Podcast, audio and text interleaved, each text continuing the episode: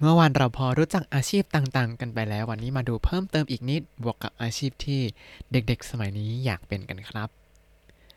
สวัสดีครับ ยินดีต้อนรับเข้าสู่รายการให้ Japanese รายการที่จะให้คุณรู้เรื่องราวเกี่ยวกับญี่ปุ่นมากขึ้นกับผมซันชิโร่เช่นเคยครับ เมื่อวานเราได้ดูคำศัพท์ที่เกี่ยวข้องกับชกุเกีย ชกคุเกียวก็คืออาชีพต่างๆ แล้วเราได้พูดถึงอาชีพต่างๆ ไปพอสมควรแล้ว วันนี้ก็จะพูดเพิ่มเติมอีกประมาณ 20 อาชีพครับ จะมีอาชีพอะไรบ้าง เป็นอาชีพที่ใกล้ตัวไปหมดเลยครับ คิดว่าถ้าพูดเราก็น่าจะรู้จัก แล้วก็จะมีบางอย่างที่อาจจะเอ๊ะเอ๊ะนิดนึง แต่ก็เราก็มีความเกี่ยวข้องอยู่ครับ เริ่มจากอุนเตนชู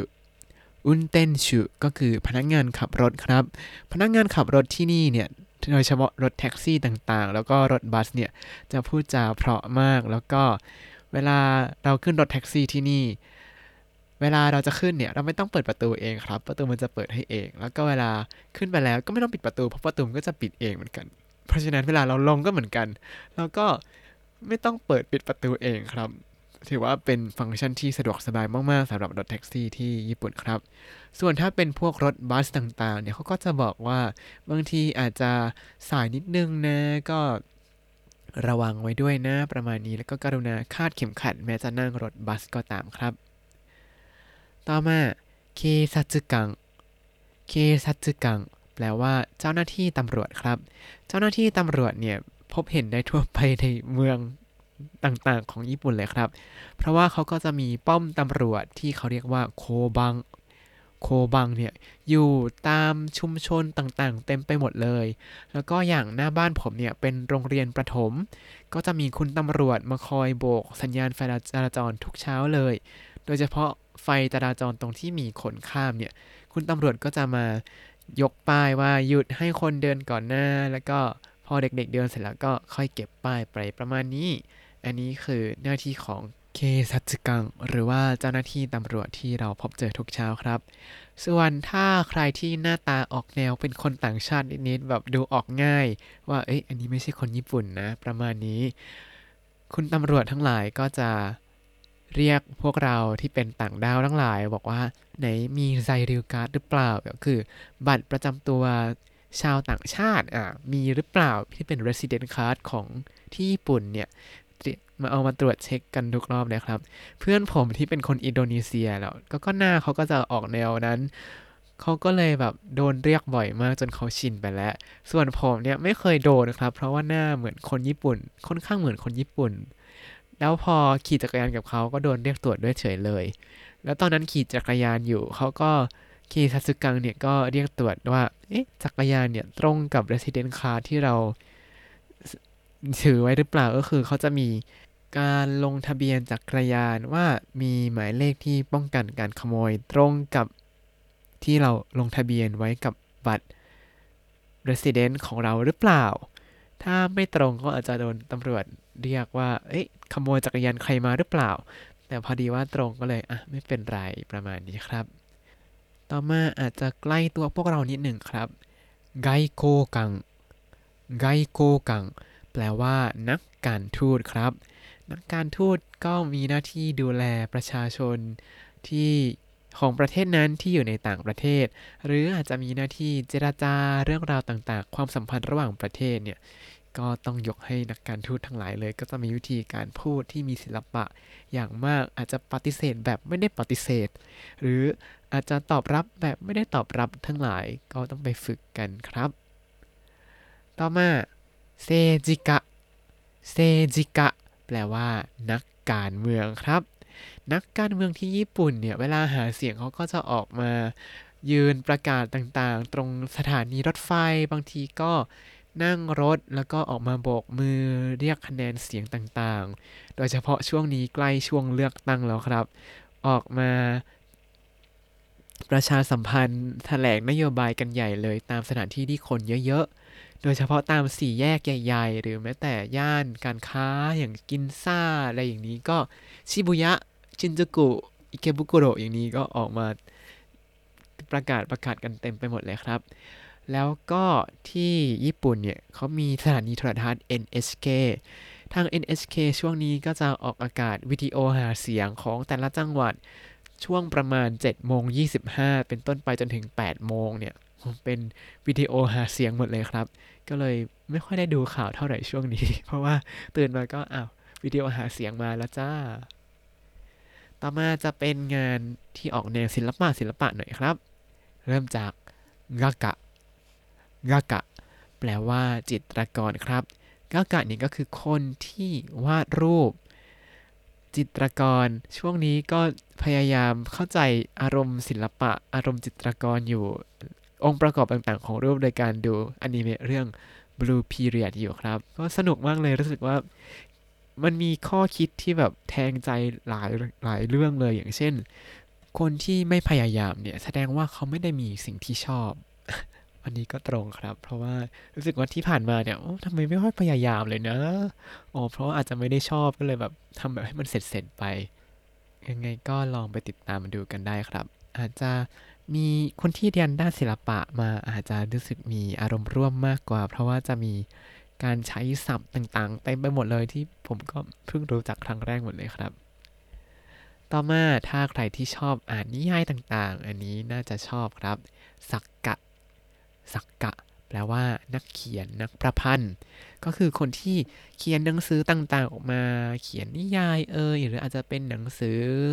non-fiction ต่างๆ หนังสือ self-help ที่เราเรียกกันนะครับ อันนี้ก็จะเป็นอาชีพสักกะ แล้วที่ญี่ปุ่นจะบอกว่าหนังสือเยอะมาก ร้านหนังสือบเริ่มบเริ่มในญี่ปุ่นนี้ยังมีอีกเยอะแยะมากมายครับ และที่สำคัญหนังสือเขา วางบนชั้นแค่อย่างละเล่มเลยครับ เพราะว่ามันแทบจะไม่มีที่วางเลยเมื่อเทียบกับจำนวนหนังสือที่เขามีเยอะมาก ยกเว้นแต่หนังสือไม่ไม่หรือว่าหนังสือขายดีเนี่ย ก็จะวางไว้หลาย ๆ เล่มหน่อยครับ พอไปดูร้านหนังสือที่ไทยแล้วก็รู้สึกวงเวงวงเวงมากเลย ร้านหนังสือใหญ่ ๆ ที่ไทยก็แทบจะไม่มีแล้ว แล้วถึงมีหนังสือก็จะซ้ำๆๆๆกันหมดเลย หนังสือก็คือแบบ ปริมาณน้อยมากความหลากหลายน้อยมาก เทียบกับญี่ปุ่นนะ ที่ญี่ปุ่นนี่คือโหหนังสือเยอะจริง ๆ ครับอ้อแล้วถ้าถามว่าเขาซื้อแล้วเขาเอาไปทำอะไรกัน ก็เอาไปขายตามร้านหนังสือมือสองครับ ผมก็ไปลองขายมาครับ แบกหนังสือไปประมาณ 10 กิโลไปที่ Book Off ไปถึงปุ๊บ บอกว่าอะอันนี้ขายหน่อยครับ กลับมาจากการแบก 10 กิโลได้เงินแค่ 115 เยนนะครับ ก็แบบ คุ้มไปนะที่ที่ไปขายเนี่ย คือไม่ต่างกับทิ้งเท่าไหร่เลยครับ แต่ก็เสียดายที่จะทิ้งก็ไปขายก็ได้115เยนก็ยังดีอะนอกเรื่องหนังสือไปไกลนะครับ กลับมากัน ก็ยังอยู่กับอาชีพที่เกี่ยวข้องกับศิลปะครับ ต่อมาจะเป็นองกักกะ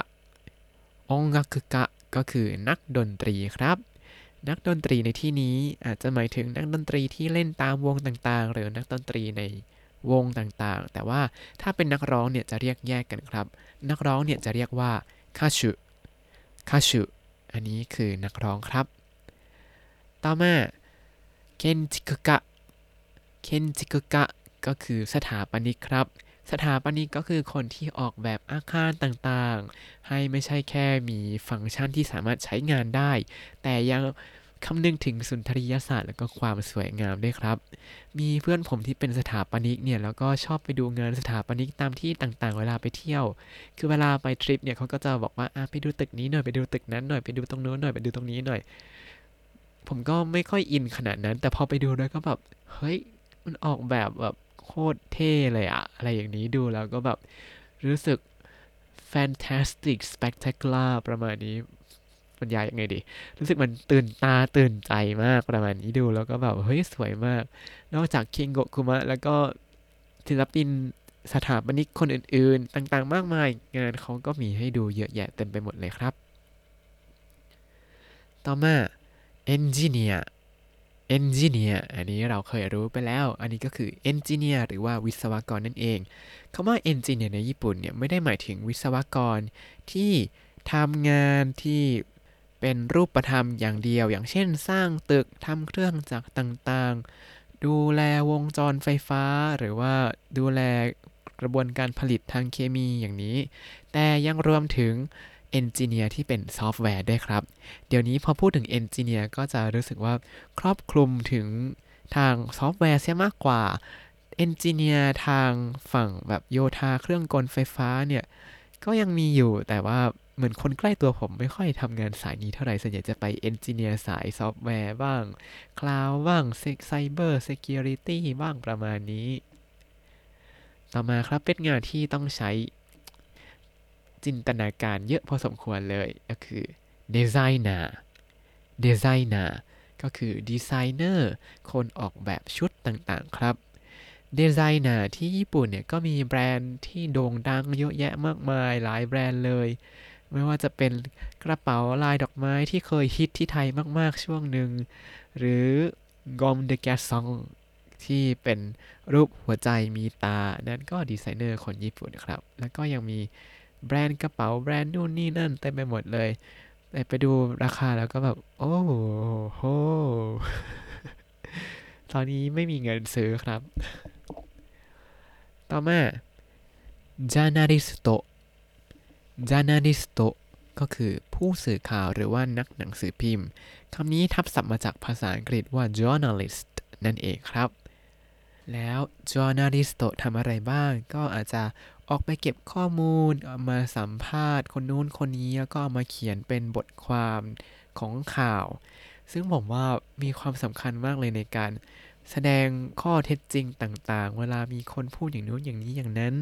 เราอาจจะเชื่อได้ไม่หมด เราก็ต้องเชื่อจากสำนักข่าวที่เชื่อถือได้ประมาณนี้ แล้วก็ไม่ได้มีอะไรนะ มีไบแอสหรือว่ามีอคติมากเกินไปประมาณนี้ อย่าง NHK เนี่ยผมว่าเป็นสำนักข่าวที่เชื่อถือได้แล้วก็พูดอะไรเป็นกลางมาก ๆ เลย หรือถ้าที่ไทยก็น่าจะเป็นสำนักข่าวไทย PBS เนาะที่เขาไม่ได้รับโฆษณาก็ ถึงเขาจะเขาก็จะไม่ได้อวยอะไรเป็นพิเศษเหมือนกับช่องที่มีโฆษณาอื่น ๆ เนาะ ต่อมาไฮยูไฮยูก็คือนักแสดงครับ นักแสดงที่ญี่ปุ่นนั้นฝีมือการแสดงผมก็ดูไม่ออกนะว่า เก่งไม่เก่งแต่รู้สึกว่าเขาจะมีสีหน้าอารมณ์มากกว่า คนญี่ปุ่นปกติมาก เพราะฉะนั้นเวลาดูผมจะรู้สึกว่าเขา over acting แทนสังงั้นอะ อันนี้ไม่ได้เป็นคนเดียวคือเพื่อนรอบตัวที่เป็นคนไทยแล้วดูซีรีส์ดราม่าญี่ปุ่นก็จะรู้สึกว่าทำไมเขา over acting กันจังเลย หรือว่าอาจจะเหมือนกับคนไทยหรือเปล่าที่เราดูละครไทยแล้วก็แบบทำไมต้องโกรธได้ขนาดนั้นเลยทำไมคนนี้โกรธแล้วแบบกรีดกรีดแวดแวดวายวายอย่างที่คนญี่ปุ่นเขาก็งงงเวลาดูละครไทยว่าทำไมคนนี้เขาพูดเสียงดังจังเลย ต่อมาスポーツ選手 スポーツ選手 แปลว่านักกีฬาครับスポーツ เนี่ยก็คือกีฬาส่วน 選手 ก็คือนักกีฬาスポーツ เนี่ยอาจจะแทนที่ด้วยคำที่หมายถึงกีฬาต่างๆ อย่างเช่น เทนนิสบาดมินตันบาสเกตบอลหรือซูเยประมาณนี้ แล้วก็เติมท้ายด้วย 選手ก็จะเป็นนักกีฬาต่างๆ ไม่ว่าจะเป็นนักกีฬาเทนนิส บาสเกตบอล แบดมินตัน ประมาณนี้ คือ 選手 ครับ ทีนี้พอผมไปดูชาร์ตอันดับอาชีพต่างๆ ที่เด็กๆ อยากเป็นเนี่ย ก็จะมีอาชีพเพิ่มเติมที่ไม่ได้อยู่ในคำศัพท์พวกนี้มาอีกประมาณ 6 อาชีพครับ มีอาชีพอะไรบ้าง เริ่มจาก保育士保育士 保育士 เนี่ยคำว่า 保育 เนี่ยก็คือปกป้องแล้วก็ดูแลอ่าอะไรอาชีพอะไรที่ต้องปกป้องดูแลก็คืออาชีพพี่เลี้ยงเด็กครับ 保育士 เนี่ยหมายถึงพี่เลี้ยงที่สถานที่รับเลี้ยงเด็กครับ ก็จะมีการต้องคุยกับเด็กๆ แล้วก็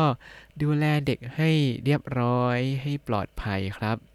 ทีนี้ผมก็ได้ลองไปเลี้ยงลูกเพื่อนดูบ้าง ก็รู้สึกว่าแค่วิ่งไล่ตามเขาก็เหนื่อยแล้วอะเด็กๆก็จะพลังงานเยอะมาก เราก็ต้องวิ่งไล่ตามเขา ให้แบบให้อยู่ในลู่ในทางแล้วก็ คอยระวังอันตรายต่างๆ รอบตัว ก็รู้สึกว่าโฮยกุชิเนี่ยเป็นอาชีพที่ต้องมีใจรักพอสมควรเลยนะ ไม่งั้นจะแบบทรมานมากๆ ต่อมาครับ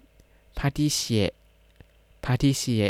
พาทิเชียอ่าคงเดากันได้ว่าหมายถึงพาทิเชียก็คือเชฟทำขนมนั่นเอง ก็เป็นอาชีพที่เด็กๆใฝ่ฝันกันอยากจะเป็นครับ ต่อมาอันนี้อาชีพที่ใกล้เคียงกับคุณหมอพยาบาล แต่ว่าก็ทำงานในโรงพยาบาลเหมือนกันก็คือยักกุไซชิยักกุไซชิเภสัชกรนั่นเองครับเภเภสัชกรที่นี่ผมเคยได้ยินว่ามีรุ่นพี่ที่เรียนเภสัชกรที่นี่เนี่ยเขาก็บอกว่าเภสัชกรที่ญี่ปุ่นเนี่ยมีอำนาจในการสั่งยาเหนือกว่าหมอนะคือหมออาจจะสั่งนู่นนี่นี่นั่นมา แต่ก็ต้องปรึกษากับเภสัชกรด้วยว่า จะ ให้ยาอย่างนี้พอดีไหมโอเคไหม ไม่ใช่เป็นคนจ่ายยาเพียงอย่างเดียวครับ แล้วก็เวลาเราไปหาหมอเนี่ย คุณหมอจะให้แค่ใบสั่งยาครับ จ่ายยาไม่ค่อยจ่ายยา จะมีบางที่ที่จ่ายยาเลย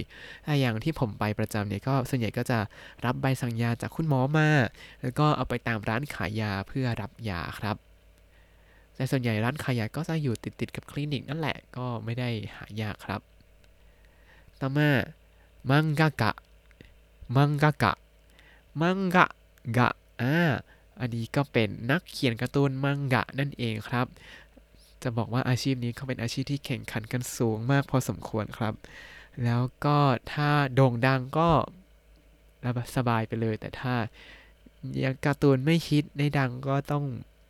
พยายามกันต่อไปอะเนาะ ก็เป็นอาชีพที่แข่งขันกันสูงมาก ถ้าใครอยากเป็นก็ค่อยๆ หาลู่ทางของตัวเองไปแล้วกันเนาะ ต่อมาゲームクリエーター ゲームクリエーターอันนี้ก็คือเกมครีเอเตอร์หรือว่าคนสร้างเกมนั่นเองครับ ที่ญี่ปุ่นก็ต้องบอกว่ามีบริษัทเกมโด่งดังเยอะแยะมากมาย แล้วก็เป็นแหล่งผลิตเครื่องเล่นเกมชื่อดังทั้ง PlayStation Nintendo Switch อย่างนี้แล้วก็ยังมีเกมออนไลน์ต่างๆอีก ก็ไม่แปลกใจเลยที่เด็กๆ ที่โตมาในประเทศที่พัฒนาเครื่องเกมได้อย่างอลังการขนาดนี้จะอยากเป็นเกมครีเอเตอร์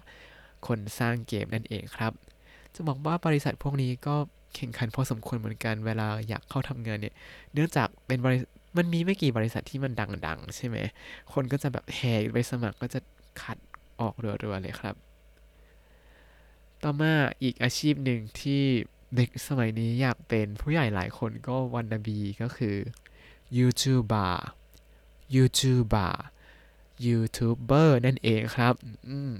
ยูทูบเบอร์เนี่ย พูดถึงแล้วก็มีคนดังๆ อยู่หลายคนเลยของญี่ปุ่นเหมือนกัน เริ่มตั้งแต่ subscriber ประมาณหลักพันหลักหมื่นหรือถึงหลักล้านก็มี